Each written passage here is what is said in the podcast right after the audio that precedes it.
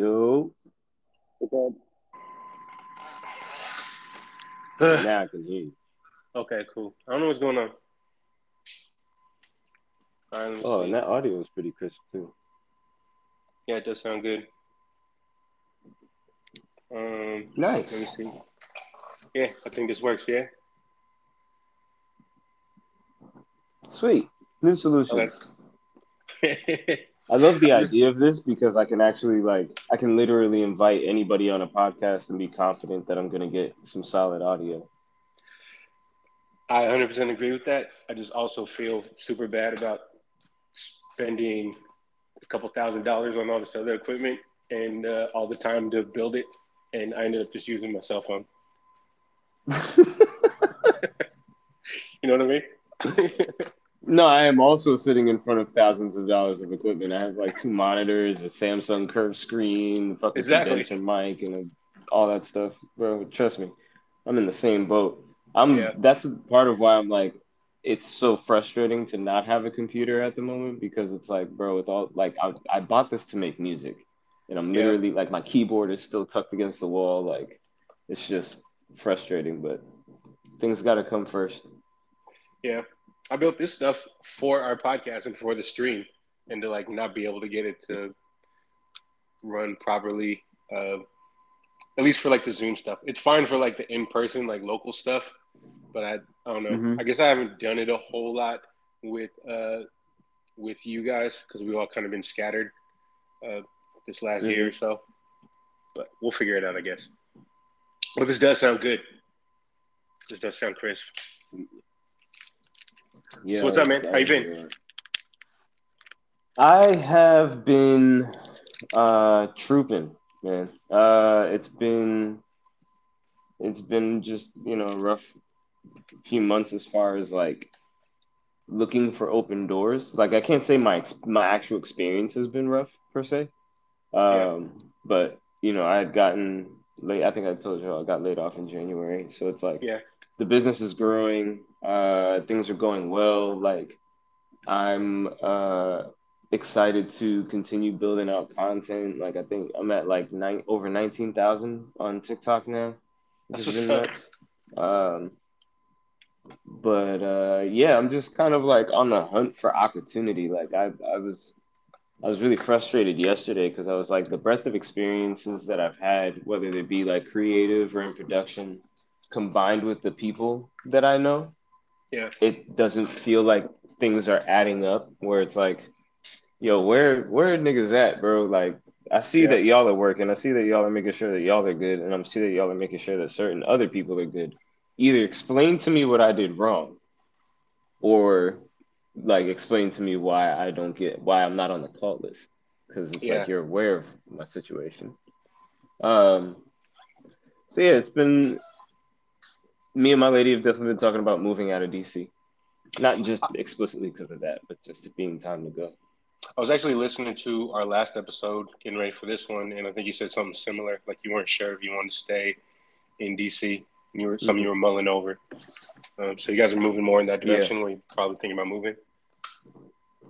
Yeah, it's like it's very definitively going to happen where it's like my me staying in this apartment would be based on like some fantastic level of opportunity happening like showing up locally Yeah, versus um like finding where the opportunity is and using that as like gas to get out of here and go somewhere else.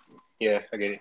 Um, I want to make sure you like plug your your TikTok and all your social media and stuff. Because actually, I have um, I've been telling because I like I work with a lot of girls who are into spirituality and tarot and everything you're about. Like, and I when they talk to me about it, I'm like, oh, you should totally check out my dude. And um, Mm-hmm. I want to make sure that you know people that come to the podcast can like find your stuff. So you want to let everybody know where Oh yeah, your TikTok sure. name and your handles and all that. Um, yeah, the the the best place to go to find me is probably Instagram, where it's at Neek Nil, N E E K N I L. Uh, you click the link in my bio, and literally it'll take you everywhere else. So the TikTok, YouTube, my blog, where you can book me, um, all of that stuff is in the link in my bio. And you do tarot readings and everything too. Like I feel like that's the main yeah, thing uh, sorry. offering. well, Right. all right. So the the tarot thing is a is a big thing. Um, and then there's the alignment coaching. So the intake for alignment coaching, I do what's called like a chart analysis. Yeah. So we break down your chart. A lot of people are just focused on their sun, moon, and rising. We go a little bit further um, into some other things that have to do with like your emotional makeup, your business drive makeup, Yeah. um, and your relational makeup, and we use that to um, construct a coaching regimen to get you where you want to be. That's what's up. Yeah, that sounds useful, especially for a lot of people I know. Like, Yeah, I, feel think like everyone's trying to figure it like out. the exactly, and and the focus is like giving you the tools for you to be able to like navigate. Like my my thing is, if I give you a compass, you'll always be able to get to wherever you want to go, versus Yeah. me giving you a map to a specific des- destination. So it's like coaching is about providing you with a compass so that you can navigate yourself. It's not about coming to me for answers. I'm gonna we're gonna construct ways for you to answer questions that need to be answered. That sounds great. That sounds like everybody I know could benefit from. Every, everybody I know could benefit from that kind of a service. That's Yeah, and it's like, bro, if, if that's not something that you want to dive into, it's like that's great. You can definitely see what an experience is like working with me through a tarot reading because it's gonna kind of work the same way. Um, so the like the idea across the board is just providing modalities for you to see how like my process to problem solving um, and storytelling in order to figure out like, hey, this is the desired ending. Here's how we build to that. yeah And things are going well on TikTok. Like you're getting a lot of traffic coming through and people checking you out on there. Yeah. Oh yeah. Um, the the funny thing is like the the majority of stuff that people are gravitating towards is like the numerology stuff. So the like breaking down of like life paths, the understanding of like what the energies of each number means in general. Um, so I've been low key like thinking about ways to kind of expand on certain topics. Like there's a lot of information that I get from people with what you would assume to be limited information, and it's like everything down to the address of someone's house is gonna actually give me like a, a lot of information. One of the coolest things that I've seen happen on TikTok was this one lady came in. I had this post where I talked about address numbers specifically, and she was like, "Well, what can you tell me about this address?" And based on the number she gave me, I was like, "Well, I would probably look into like changing your perspective on the property. Like, what does it look like for you to either, you know, sell the property or repurpose it?" She comes back and comments like two months later and was like, "Oh, by the way, the day after you said that to me, I ended up selling the property to buy another one, and now there's like ten how there's like ten horses, ten cows, and chickens, and like all this other extra shit. Uh, and it just, yeah, it was nuts. I was like, oh, well, there you go. Yeah, I wasn't wrong. Awesome. That's what's up. Um, I think we should also address that uh, Q and Rob are not not here. Um, Rob is in Boston, back home visiting family. Uh, I think he comes back in late, late tonight. Um, and I talked to Q, but he wasn't going to be ready to do anything until later on this evening. And I'm actually going to be out and about. Like I, we had a window to kind of record where it turned out that like you and I could kind of be the only two to connect. And I feel like most of the stuff we're talking about uh, today is is stuff that you and I mostly connect on anyway. Like it's where nerd culture is going and stuff like that, etc. Um, but uh, if, if you don't mind, like I actually wanted to talk to you specifically because I've been going through some stuff in my personal life. Um, Mhm. like I, I think I told you last episode, like uh, I was kind of in the mix in like a polyamorous situation, and I've kind of been yeah, I remember. doing my best to learn and figure out how to navigate these waters. And um, I don't know. I think I kind of wanted to like get information from you and hear about your experiences. And I'm really just Mhm. trying to absorb information to like learn how to mm, exist in this unorthodox situation. You know, it, it's it's difficult, sure. it's tricky, but I'm trying my best. Um, so, what yeah. can you tell me about your experience, your whole experience about the length of time you've been polyamorous, and just whatever you want to share yeah. with me that might help me? Yeah, absolutely. Um, so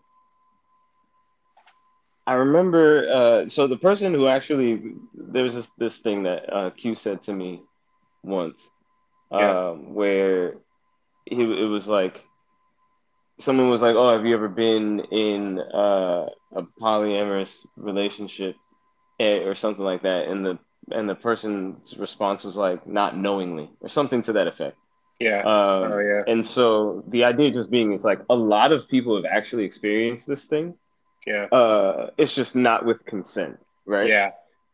So, I um, I've definitely like been a dickhead before. Um, you know, when I was younger. Yeah. Um, particularly coming out of like high school and stuff like that. Like I didn't know what was going on. I was just getting attention and stuff like that. So yeah, I was like a serial monogamous for a while, and that definitely came with like overlap. Yeah. Um, but later on, like when I was probably like 28, 29, was when I first started just like being very open about the fact that like I was dating people, and it came from a space of probably like confidence at that point. Like I was, first of all, I had a failed engagement. Funny yeah. that I would say confidence and then say that. Uh, I shouldn't say a failed engagement either. I left because she was she was physically abusive. Really? Um, but oh yeah, yeah, yeah, yeah. That was a that's a whole other story. But yeah, uh, yeah, I had experience with with with domestic uh, abuse. Um, and the it's it you know a lot of people don't talk about like the the male end of that experience, I guess. Yeah, like as it can occur. Um, but it's one of probably like the scariest things because you you feel like I was significantly bigger than her. Yeah. Right? Like if I wanted to do something, I would have broke her in half. Like I but yeah. it's like the the feeling of that restriction um, on top of like layers of frustration. Like it's just a really, really, really, really, really bad situation to be in. Yeah. Um, but yeah, so like coming out of that, I was just like, you know what? I'm the fucking boss. It's a pleasure to be around me. Fuck yeah. everybody. Y'all are gonna know like I am who I am. Yeah. And so um, that's where it kind of like started from a very like spiteful place. Um, yeah. When I moved to DC, I had softened a bit uh, particularly because I was like completely alone out here. Uh, and so the experiences that I had with it were around learning how to be exceedingly honest um, and kind of figuring out that the trick was almost everything that I didn't want to be honest about was about was like extremely key to the success of whatever it was that I wanted at the time. Yeah. Um, so whether that came with having open discussions about just like hey i don't like the fact that other people have access to you and like being able to have a full discussion where no one's being defensive we're just actually talking about feelings. Um and getting past that in different ways uh with different people like it was different per person. Um but learning how to not be learning how to relinquish the thought of possession as it occurs when I'm loving a person. Yeah. Um, and that's not to say that like, oh, and now I've like refined the practice and it's all good. It's like, no, I'm just like highly self-aware of when I'm being possessive versus when I'm actually loving my partner. Yeah. Um, what I'll say is, yeah, like the biggest thing is just I would say like the biggest piece of advice is really just being honest about feelings is the most important part and the hardest part I think for most guys. Um, because it requires you being like real like hey I'm afraid that if I tell you how I really feel about X I'm going to lose my connection with you. Yeah. That is what is required for there to be the connection that you're looking to maintain and that's what they want. But it's so like antithetical to what we're brought up to to do because we're always brought up to conquer fear by like yeah. not acknowledging it. Yeah. This mm, this is bringing up a lot of stuff for me. um, in my situation, mm. um, where it, it's actually uh, we actually had to break up like a few months ago, but like we mm-hmm. have talked about things. Well, like uh, her primary partner, who's been with her for like seven years, kind of made us break up. Um, mm. But uh, I'm not. I'm not 100% sure about how honest everybody is about their feelings about everything. Like I feel like this is something I've said to her, and um, I don't know. I think she might get upset hearing this, but it's how I feel. Um, mm-hmm. I am not 100 percent certain how honest they are with how they actually feel deep down. You know, like I feel like there is a yeah. major effort to be supportive.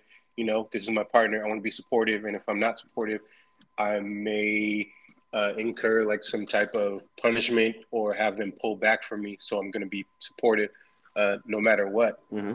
But I refrain mm-hmm. from saying that I'm not comfortable with this or I don't want this, you know? Um, and basically, yeah. I think that to be honest, yeah. that's common. Like, yeah, I think that uh, one of the biggest problems in the whole like poly, we'll say, if we're going to use a word like polyamorous community, then like, okay, yeah. fine. But if one of the biggest problems I would say is the amount of people who engage in the practice without going to therapy and like working their shit up. Yeah. Um, or and or both. The two are not mutually exclusive. But like the uh, the amount of like drama or you know negative experiences that are associated with people like nine times out of ten if i hear someone's story I'm gonna know if they've actually like been forthcoming about dealing with some of the shit that they go through in their lives or some of the shit that they go through in their head. Yeah. The only reason why the funny do you want to know the funniest thing? Yeah. Uh, I will say, as far as my experience, a couple of other people I know, and I recently heard in a Jidenna interview, which is not really a reference of anything. I'm not a big Jidenna fan, but he was just making a point that I related to a lot of people that I know who really go through the polyamorous experience and find their, I guess, like quote unquote true partner, they never stop being polyamorous in their agreement, but they become very monogamish in their connection with each other yeah. because of the level of safety that occurs. And so anytime that that safety is not present, I'm, I'm, my alarm bells are going to be going off for a person where it's like, huh, can't be going that well. And this is probably adding additional t- toxicity to what's going on in your shit. Yeah. Uh, I, I was not prepared for any of this. Uh, yeah.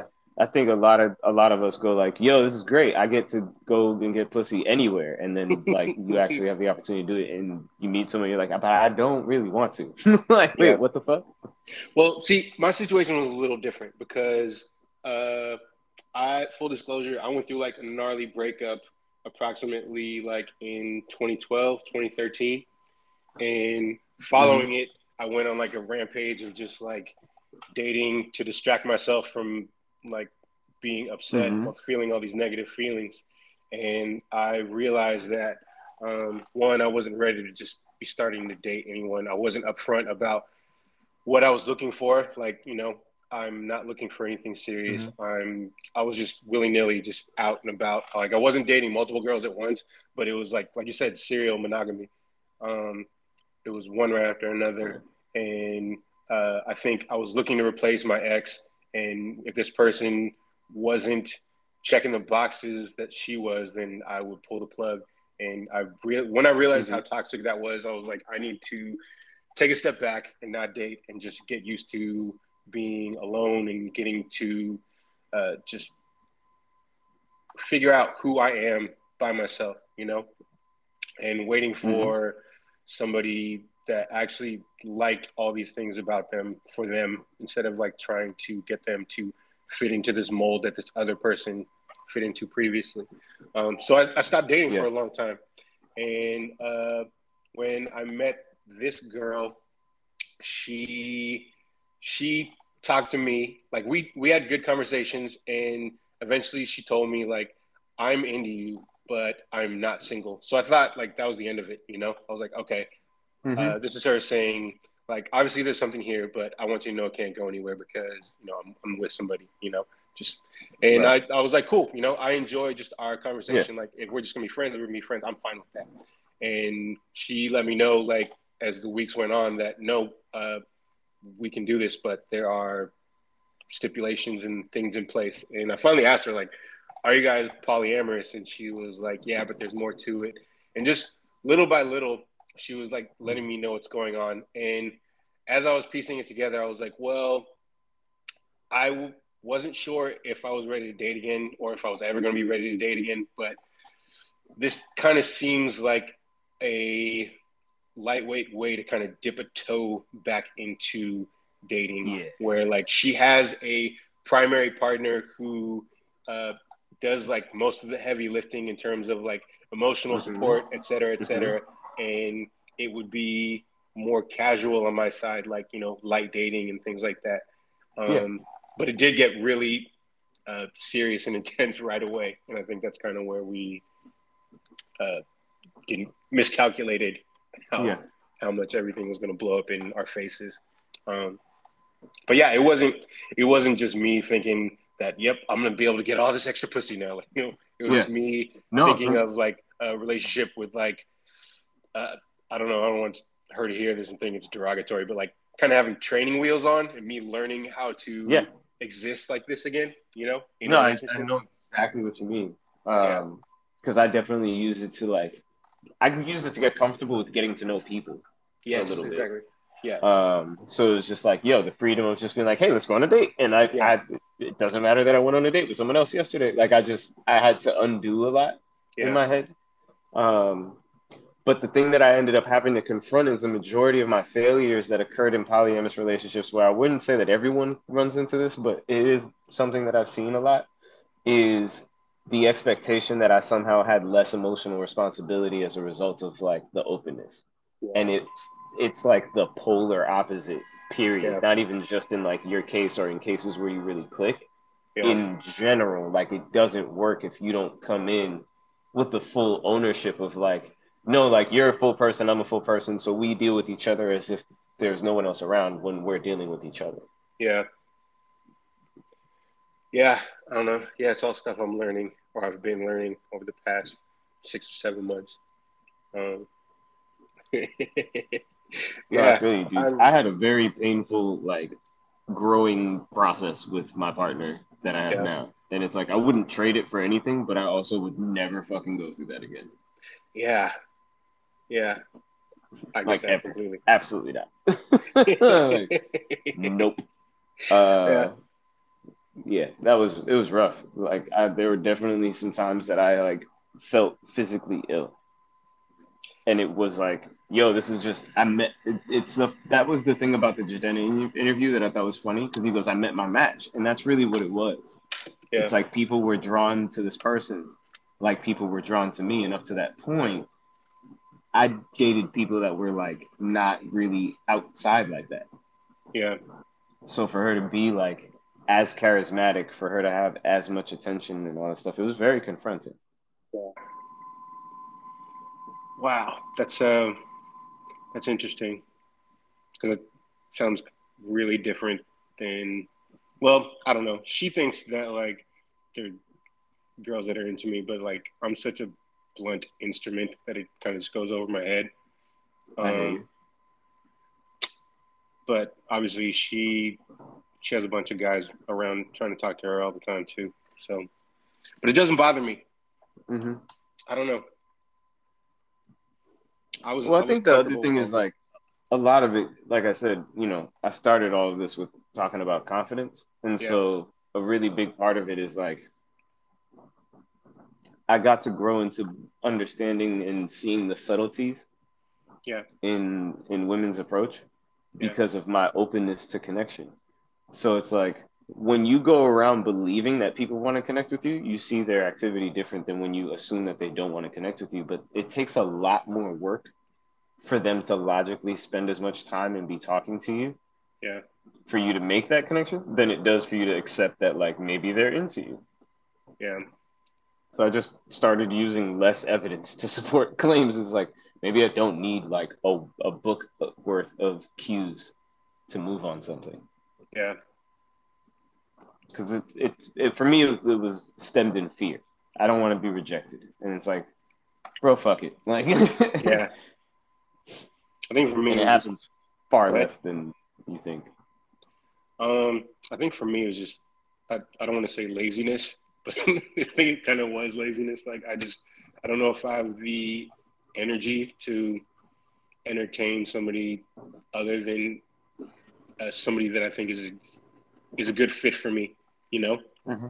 and especially like where we are in Southern California and where Rob and I work. Like, there's so many there's so many beautiful women that it stops meaning anything. Yeah. So really, what you look for and stands out and is unique is who this person is and you know what parts of their personality and interests connect with you and uh, i think that's kind of what what what i was waiting for and i kind of found in like a handful of people around here you know not just with this one person that i ended up seeing you know mm-hmm. uh,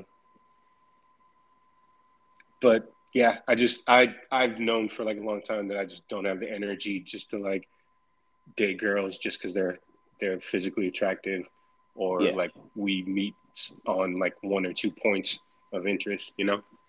Mm-hmm. So I just I don't have the energy for it. yeah, it was, was definitely when I that was definitely a younger man thing. Yeah, know? right.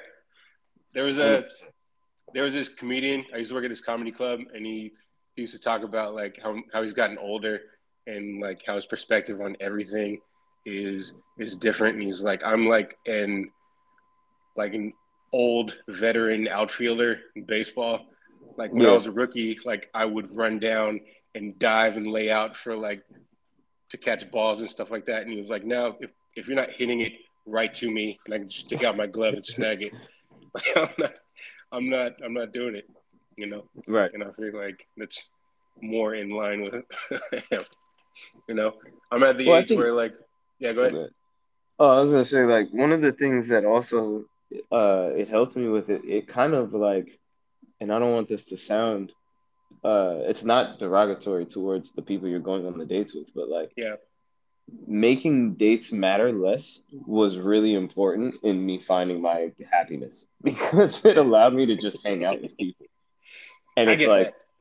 asking you on a date is enough of like uh I won't say a flattery, but it's enough of an expression of intention yeah. that you can be intentional about the time spent with someone who happens to be more of a stranger or an acquaintance. Yeah. Than is like justified with someone that you don't have intimacy with. So it's like me asking you on a date and making that about like wanting to go bowling or wanting to go fucking like rafting or like whatever it is and just finding people that I enjoy doing things with one opened up my eyes to like a spectrum of social interaction that I just hadn't really included myself in because I assumed that like honestly probably like something was wrong with me or something like that.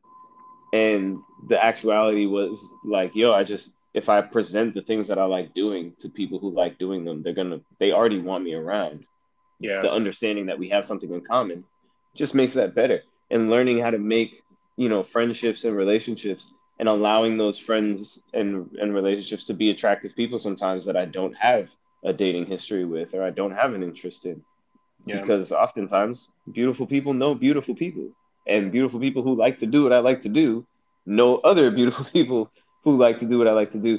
And like I can get to know even more people through that. So just being open to like dates meaning far less and just being like, yo, let's go hang out. Always gain so much wisdom talking to you, Nico. I feel like I can go out and attack the world now. Just having yeah, listened that, to That's awesome. That's fucking awesome. See, like this is the stuff I need to start going to. I'm gonna get TikTok just so I can listen to more of this. so wise, so wise, like a dreadlocked Yoda.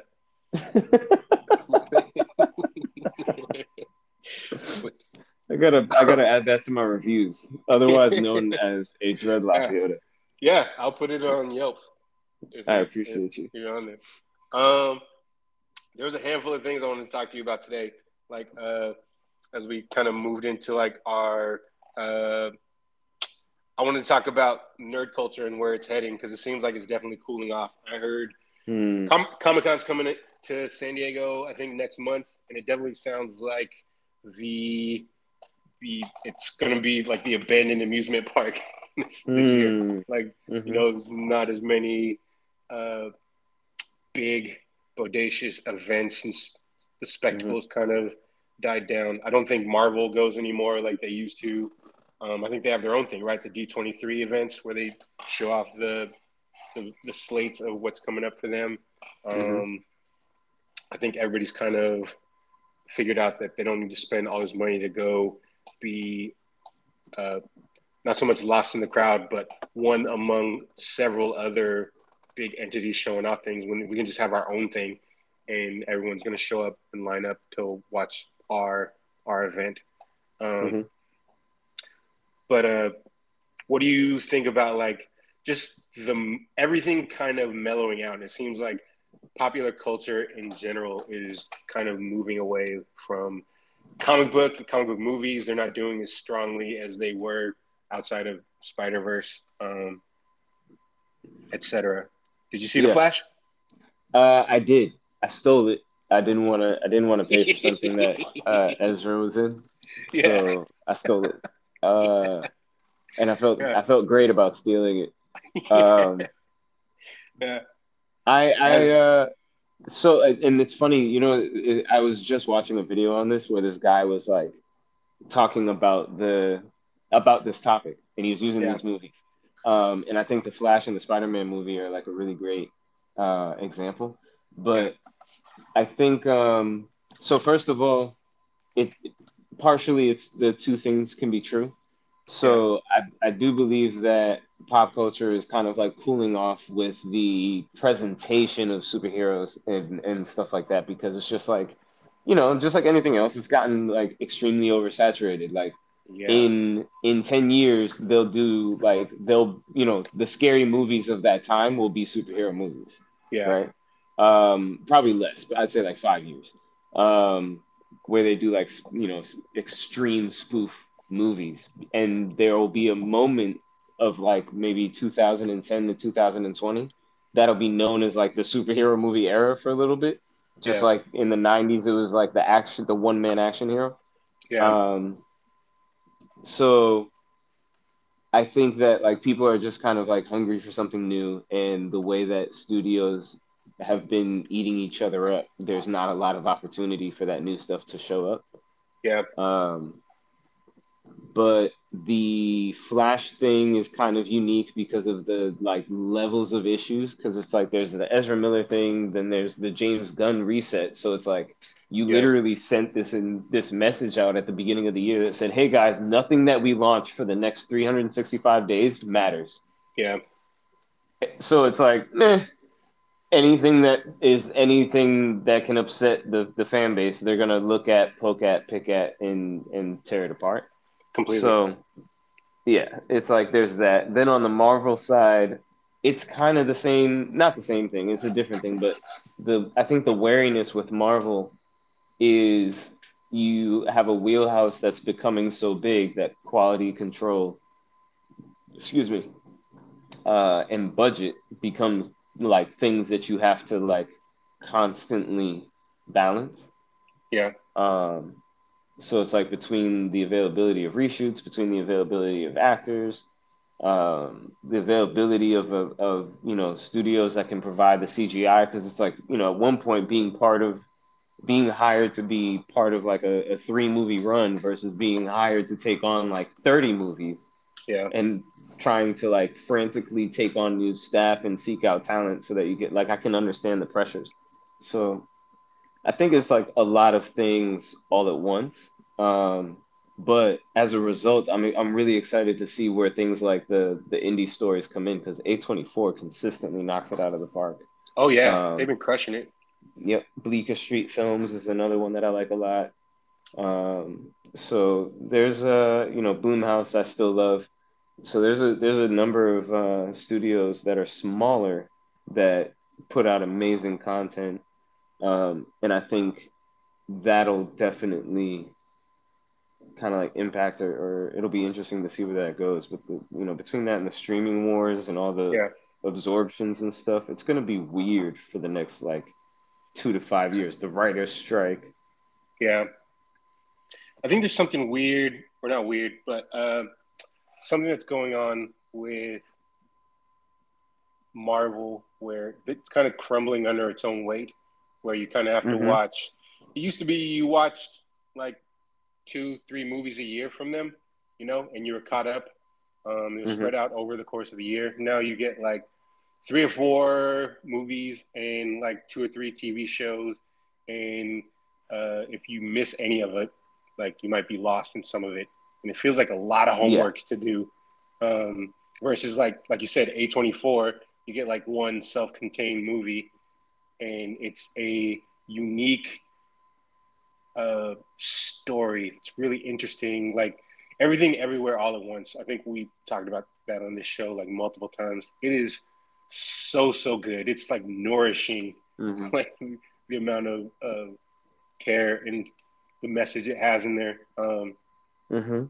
And I just don't think Marvel has anything that deep right now. I like I, I got rid of my Disney Plus subscription um, I think you were mm-hmm. talking to me a little bit about Secret Wars. Like I was interested in that, but I don't want to like sign back up for it just for Secret War for like one thing. No, yeah, two episodes in, I wouldn't tell you to do that. Yeah, um, like I love the comic. It's but... cool. And that's the thing, and, and, the other thing is like it's not even Secret Wars; it's Secret Invasion. Oh yeah, so Secret it's like Invasion, yeah. it's a precursor to to things going on, and it's kind of like a side thing. I can see how this could be a storyline that like takes over everything, and I could see how they could figure out ways to make this not matter. But it's only two yeah. episodes in. Yeah. So there's like, but there are definitely ways for them to make it a self-contained story, um, so that it only matters in the context of like, oh, we've released it now. Yeah. But um, yeah, I think like you said, crumbling under its own weight is a really accurate depiction. Like I just saw, there's a clip within the show, like there's flashbacks of Nick Fury, and like some of the clips from like Iron Man, I'm like, holy shit, bro, that was a while ago. yeah. oh yeah. man, his face does not look the same. And exactly. it's like no insult to him at all. It's just his face does not look the same. And I'm like, oh man, time has passed. Yeah. Like, jeez. So, you know, I think uh there's that where it's like there's they're switching over to a new generation of actors and like front runners. They're yeah. switching over to a new generation of fans.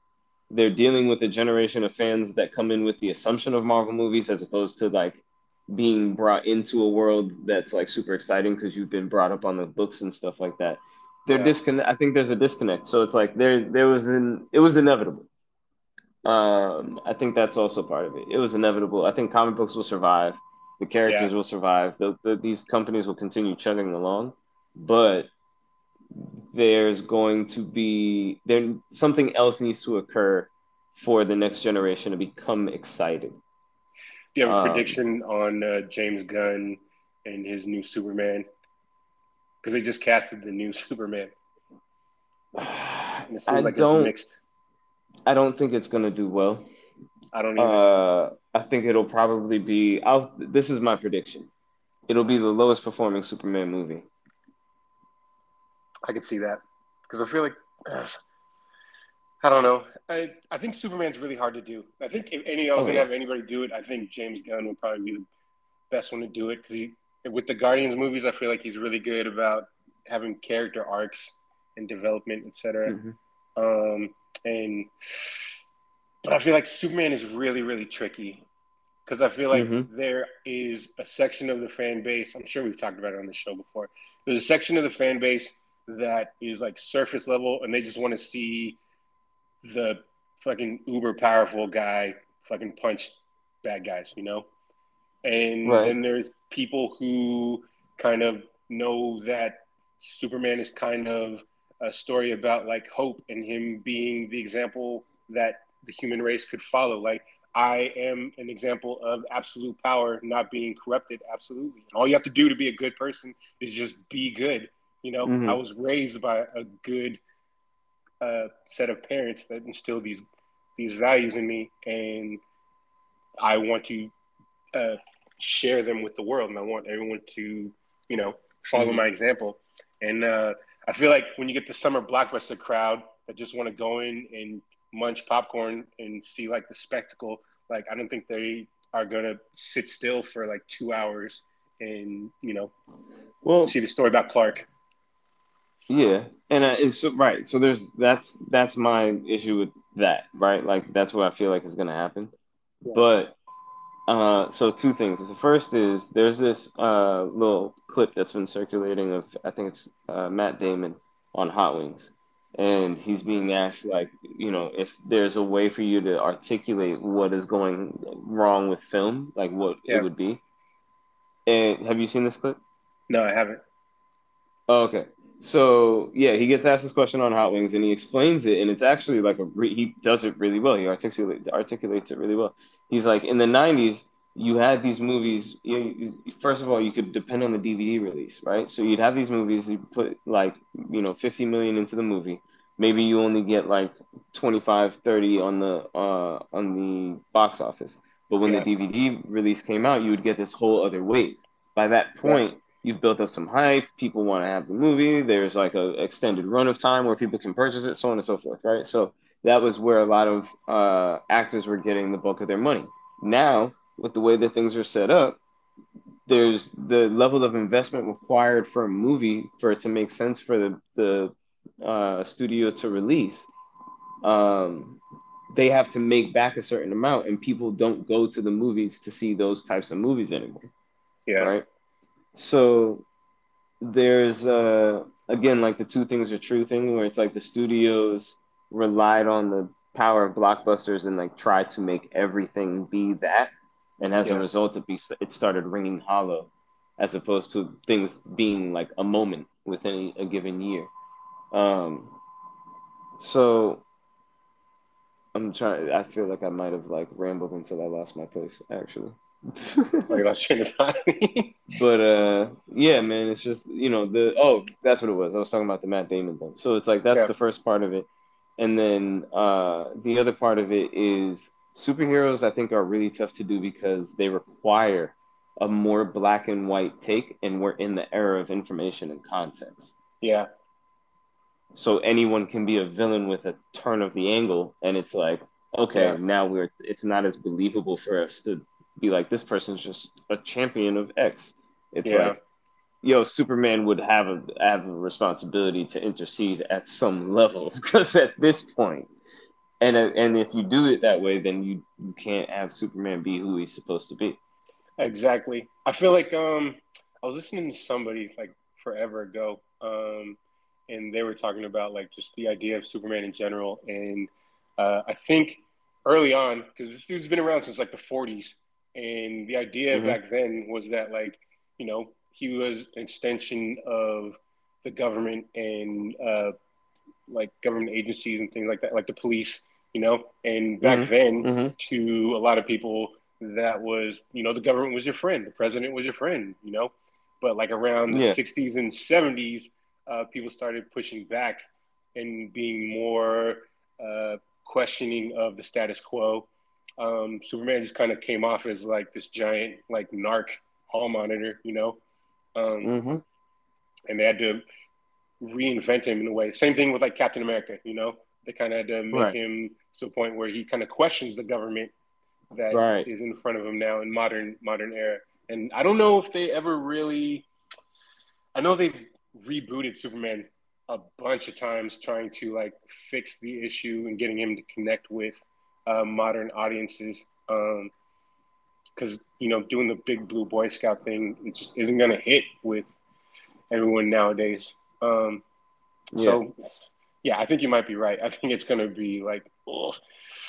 unless james gunn sprinkles some of that guardians of the galaxy uh, magic over it uh, i think it, it could be in trouble i don't know anything about the yeah. guy though either yeah, no, me neither. I, I know nothing. I don't have any expectations. I, I would love to be wrong, but I yeah. feel as though uh, there is a bit of like exhaustion. People are looking for new themes. People are looking yeah. for new, um, genres when it comes Yeah. to film.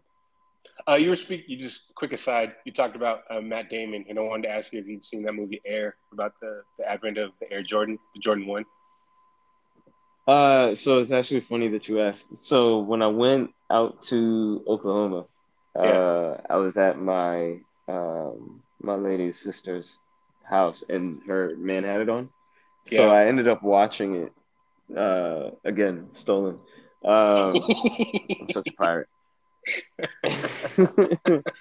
and uh, yeah, I was not. Uh, I was not impressed. It was no. actually no. Hold on. So I'm gonna tell you the part that did impress me. The Yeah. part that did impress me is that they somehow managed to make a movie without any of the people who people care about when it comes to the brand. Like it was a movie about all the people Yeah. who no one gives a fuck about. It was like Yeah. making a movie about the guy who Yeah. came up with the font for credits at the end of the film. No one gives a fuck. Everyone's walking out at that point in the movie. No one cares about how fucking painstaking it was. I'm sorry. Like, you know, thank you for your contribution. I'm glad you got compensated and I'm glad you're you found your passion and, and it pays your bills. But like Yeah. no one gives a fuck, bro. Like we're leaving when that happens. If I don't Yeah. know my homie in the movie, I'm not staying to watch the credits. So it's like when it comes to the sneakers, it's like, bro, I don't give a fuck about the weird white dude in the basement that they Yeah. went to to try to fucking scientifically engineer the. Who gives a fuck? Yeah. Um, I think Um, I was also thought it was funny that they didn't show Mike's face. Yeah, I think I knew that going in, so it wasn't really like a surprise for me. Um, I Mhm. really I enjoyed uh, the push and pull between the dude who was just trying to take a big swing and a gamble because he had a gut feeling about this player, and like we know watching the movie, the end result. This guy ends up being like one of, if not the greatest basketball players of all time. You know, and everyone around him Mhm. is like, "Are you fucking kidding me?" Off this rookie, he's never even Mhm. played yet. Like, you know, and he's the Yeah. one guy by himself. It's a, it's probably the reason why I love Moneyball. I don't know if you've ever seen that movie, and I'm not super. In, I could not care less about baseball, but it's a movie about like No, but I Trust- love. I will watch anything that Brad Pitt is in. it's like trust. It's about trusting the process, you know, and um, Yeah. it's I like having Moneyball. this belief. Person. I love Moneyball. Like I, like I said, I do not Mm-hmm. Yeah. care about baseball, but like I think even like some of the, I don't know if you call it cinematography, like maybe the theming, but like you know, you Mhm. see him like going to work out and stuff like that, and it's kind of like the same thing. Like you just trust the process. Mhm. You trust the process. You stick to it. You stick to it. You stick to it, and then eventually, you know, you see the results start to pay off. And I think like at the end of that movie, like uh, he's not working out anymore. He's just sitting in the gym listening to the game because he doesn't go to the games. Out. Obviously, you know if you've seen it, um, and it pays off. I don't want to spoil it for anyone who hasn't seen it, but it pays off. He trusted the process, and it fucking pays off big. And I love those Mhm. kind of stories where like you know this guy just I trust my gut. I believe in this thing, and you're trying to convince people around you, you know, and that's why that's why I kind of like I liked Air. I enjoyed it. Yeah, and I think, and so to that, right, to that, to that point, um, it reminded me of movies that they that they did used to make, where it's like, Yeah. oh, this is like a really human film. yeah, Um, I just have my personal contentions with the centralization of white narratives in black stories. yeah, but Like, the Air Jordans, yeah, If yeah, it's like, bro, the guy is literally like, it, are you serious? Like, Yeah. now that being said, Mike is still alive and he's an asshole. So I imagine it'd be incredibly difficult to make a movie about him. yeah, You know what I'm Yeah. saying? So it's Completely. like, you know, six of one, half a dozen of the other. But it's just something about the centralization of two white men from Boston yeah, in a movie about a black man's yeah. branded shoe uh, that just is mind boggling to me. It's like, bro, that, that means that y'all spent millions of dollars plus uh, on this film to make it about white people. And like, that's just nuts to me. That's Yeah. so wild. Um, I didn't think about it like that, but yeah, you're right. Um, you said you had seen Spider Verse. I think we texted a little bit about it, right? You said oh you pirated that one too, a little bit. Oh, I stole it, but I'll pay to go watch that. I'll pay to I love go that watch that's that. your- That's, I that's love that that's your amazing. rating system. that's Yeah. Your rating, that's your Yeah. your star. Steal it. That's my like rating system bottom- post post watch. My rating system post watch is oh I totally would have paid to see that. That's how you know it was good. I would have paid for that one. Steal it is just like Oh, ah, okay, and then like Yeah, yeah, shit yeah, yeah. like avoid it. Nah, steal that shit. Um, yeah, no, Spider Man, uh, Spider Verse was was was fucking incredible. That was a phenomenal movie. That was a Yeah. masterclass in fucking filmmaking, in Yeah. multiverse uh, uh, storytelling, Yeah. um, in in animation. Um, Dude, the animation is so fucking breathtaking. Oh it is so my breathtaking. God, phenomenal. The mixtures scene- of frame rates, fucking Yeah. seamless. The scene where like they were like I think they're on the side of a building and then she walks underneath and like Mhm. sits down and they're upside down and then they flip it Yeah. so it looks like the Yeah. cityscape is upside down. Dude, I my mind was blown. I was like the wedge down to the cross leg, like exactly. Oh, it was oh man, gorgeous. just the little details. The the friggin' the Indian Spider-Man kid, the, his cuffs being the web slingers. His moves were so fucking amazing. Yeah. Oh, it's easy. Oh my god, he was great.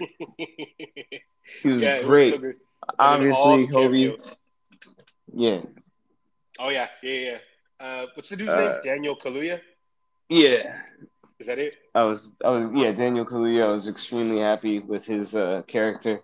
Yeah. Um, I'm happy with everyone else's fixation of him. I'm happy with his blackness. I'm happy with his punkness. I'm happy with his British accent. I'm happy with all of it. It was great. Yeah. Fu- fucking, fucking phenomenal. Yeah, I don't want to spoil it, but like all the cameos, like I'm gonna have to sit through multiple times to like kind of pick through all the different versions of of Spider-Man, and then uh Ben Reilly. we can talk about Ben Reilly because he was pretty great too. Fucking hilarious.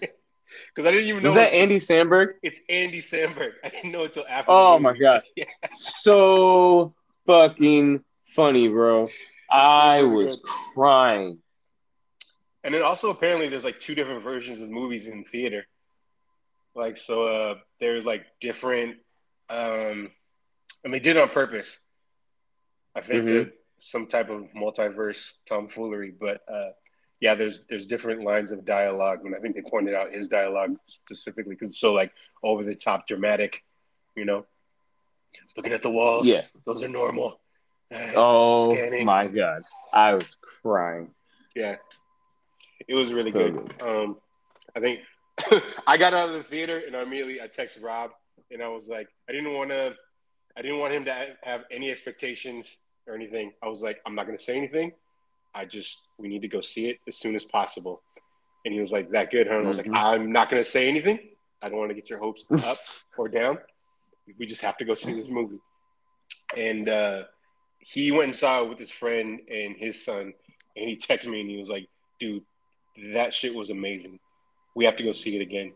We have to go see Yeah. it as soon as possible. Like it, the Spider-Man movies these last few years, between this and No Way Home, like I know I have Mhm. bias because Spider-Man's my guy, but Yeah, fuck, they're so strong. They're so strong. no, they are, and the problem is with that is that it's getting uh it's getting Sony all like hot and bothered Yeah, for itself, and it's like, yo, you're not the secret sauce. So y'all are about to y'all are about to fuck this up with this crazy movie. exactly. I've never seen a trailer that so clearly depicted to me that the movie was going to be complete shit. One hundred percent. Just an absolute dumpster fire of shit. Like I was like, this is phenomenally bad for a trailer. I wasn't sure if it was just me because like there are stories that I really do love with Kraven. Like I have a bunch of uh, uh, comics where him Mhm. and Spidey are tangling, and there's some. Actually, Kraven is a result of. Uh, he results in some of my favorite stories because I think he's just quick aside, he uh, he finds a way to unleash the lizard, Dr. Curt Connors, and it, mm-hmm. it results in Curt Connors. Uh, he induces him turning into the lizard. The lizard hunts down the rest of his family, and uh, they establish that in a habitat when any anytime a new a male takes over, like uh, they take over in general, they will kill the young of the previous male. Just mm-hmm. and so that's what the lizard does. He kind of views Curt Connors as like a rival male, so he tracks down his son and he fucking eats him. And like Curt Connors is aware, oh. like in the back of his subconscious, like he can see oh, through the eyes, so he has God. to watch as the lizard fucking eats his son, and he just fucking like in a way kind of commits suicide and just dissolves into the subconscious of the lizard. Um, so like, and Kraven did this shit. Um, mm-hmm. So Kraven has some really strong stories. Plus, like Kraven's Last Hunt, et cetera, et cetera, et cetera. But I don't know how strong of a character he is if Spider Man's not around. Like, I don't give a shit. Like, mm-hmm. that's what mm-hmm. made him interesting. Like hunting this superhuman. You know, I don't want to see him like taking down gun runners and shit like Same that. Or, like, Morbius. Poachers. Yeah. Just he's not interesting without Spidey to me. But I thought that was just maybe my bias. And even with Spidey, Morbius is just a way to bring Blade into the picture. Exactly. Exactly. yeah. Completely. Sony robbed us. Yeah. Maybe I get the feeling, and this is just a shot in the dark. Uh, uh, I think that mm, they're going to try and tickle that nostalgia boner by bringing Andrew Garfield into these, and that's what they're going to do moving forward. Because I think I heard a rumor. I mean, there's always a rumor about him springing up in like the next Venom, like Venom three or whatever. And mm-hmm. I, I mean, we're aware that these studios kind of know that they're playing on nostalgia. Like, I know that that's kind of what the big thing was in No Way Home, and also in Spider Verse. But they have really good stories around all the nostalgia. It wasn't like just characters that we grew up with or loved mm-hmm. just showing up to be like, "Hey, remember me?" and then fucking off for the rest of the movie. Like they play like a part in the story and the narrative that they're telling, you know. And right. I get the feeling that if they just have Andrew Garfield show up in Venom three or in uh, Kraven, it'll be more just like, "Hey, it's that guy you like. Remember? Please buy our movie and come see it." And all this other shit. Yeah, right. I'm not, I'm not on board with that. Horrible. I was upset. I was really upset. I was like, y'all really put money into this. Yeah, uh, I don't know if I would have picked. I don't know if I would have picked. I like uh, what's his name, Aaron Taylor Johnson. Is that him? I think yeah. I, I like yeah, him I as an it. actor in certain things, mm-hmm. but I just mm-hmm. I don't mm-hmm. know if I would have picked him for Kraven. You know? No. Honestly, it's not some. I just it's not believable. Like it just is like yeah. And that's the other thing. Like for me, there's a there's some there's some disappointment not only in the casting but even in the acceptance of the role. It's like, bro, you really want this on your resume? You thought this was going to be a good idea? yeah, yeah. Like yeah. who convinced? Who did you let convince you that this was going to be a good one to put in your filmography? um, I actually, so the video games have been doing it really, really well, like the Spider-Man games. And I think Kraven's yeah, if be... they'd gotten him in the game, I would have been like, yeah, dope. Because there's a trailer that came out like uh, I want to say a few months ago, where there's like a dude mm-hmm. in the mm-hmm. jungle, and I actually thought it was Kraven, and he's like he's clearly tracking somebody, and then uh, mm-hmm. Kraven comes out of the shadows, and he was like, "I've been in your shadow for like an hour, and you see nothing," and he fucking murders the guy, and I was like, "Oh shit!" Like I would love yeah. it if this guy was the guy that was showing up in the movies. If they get a guy, something like this, then I would be super down. Mm-hmm. But I don't know. It mm-hmm. seems like ugh, they just don't know. They're not super familiar with these characters. Like that's the whole reason they had to go to Marvel to help them redo their version of Spider-Man, right? Like they just don't yeah, dude. get what like, makes them Imagine they do a fucking Silver Silver Sable movie or some shit. Like what? The, who the fuck cares? yeah, like I, I, I mean, it still might be in the works or somewhere on somebody's desk. but I remember hearing the mumblings about like them trying to have like an Aunt, an Aunt May movie where she's like a secret spy or some dumb shit. Oh my god! You never heard that? No, I didn't. Burn it. Yeah, exactly. Burn it and Exactly. assassinate the writer. Yeah, I think they were just really trying to grasp it. Like, I mean, obviously they're trying to milk their one Marvel entity that they have. You know, like, well, we have access to all these Mhm. characters, the the uh, Sinister Six, etc. Like, let's just get the most bang for our buck out of it. You know. So I don't Right. know, but Horrible. We almost got Sinister Six. Well, technically, I think there kind of was Sinister Six. It was just Venom. Venom was kind of like fucking off at a bar at the end of the movie at that end credit scene in No Way Home. hmm That's the sixth villain. Right. So we get our little like Easter egg, but I would have been Yeah. fine with an Easter egg, bro. Yeah, completely. I don't, I don't know if I said it on here, but I think there was. I would have preferred to have the the end credit scene of that movie be like the Tom Hardy Eddie Brock, kind of comparing notes with Mhm. the Topher Grace Eddie Brock, where they're just kind of like shooting Right. shit.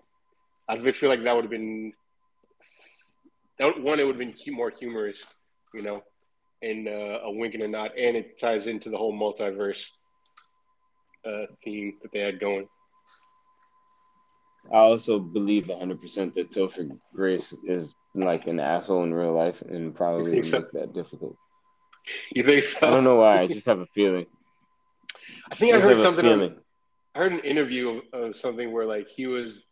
I think they were supposed to be doing a promo for like whatever TV show he's doing now, but they were doing a promo for uh, No Way Home, and he pitched an idea where like they were, or maybe it was for for Venom too, and like everybody else that's like in the family is like excited for it, and he was like, I don't know, this guy playing uh playing Venom and Eddie Brock, I just don't know. I don't, he just doesn't do it for me. And the whole gag is that like you know he was the original Eddie Brock on Mhm. the film. I think he would have been down for it.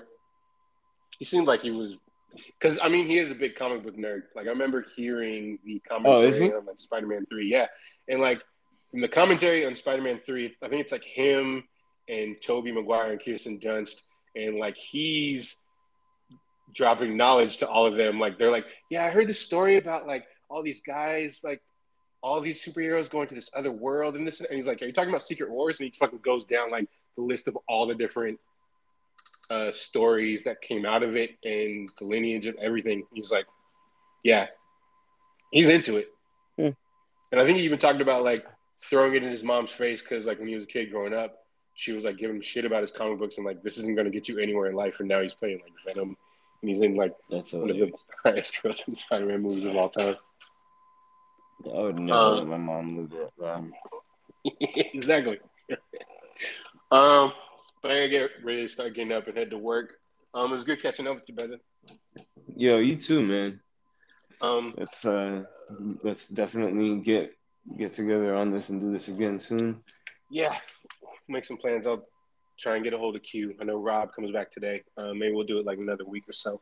Um, I want to encourage everyone to visit us on our Instagram, uh, dynamic.menace. That's a dynamic period menace. Um, come by, Yeah, yeah. drop us some comments. Uh, tell us what you want to hear us talk about. Uh, any questions you want to hear us respond to on on the podcast. Um, just give us some feedback. We'd love to hear it all. Uh, tell us who your favorite is and why it's Nico. Um, we're never gonna let that gag die ever. Ever. um, I'm yeah, but thanks a lot. I want to thank you again, Nico, for, for hanging out for a minute. Absolutely, bro. Talk, talk to to you you later. soon. Peace. Bye.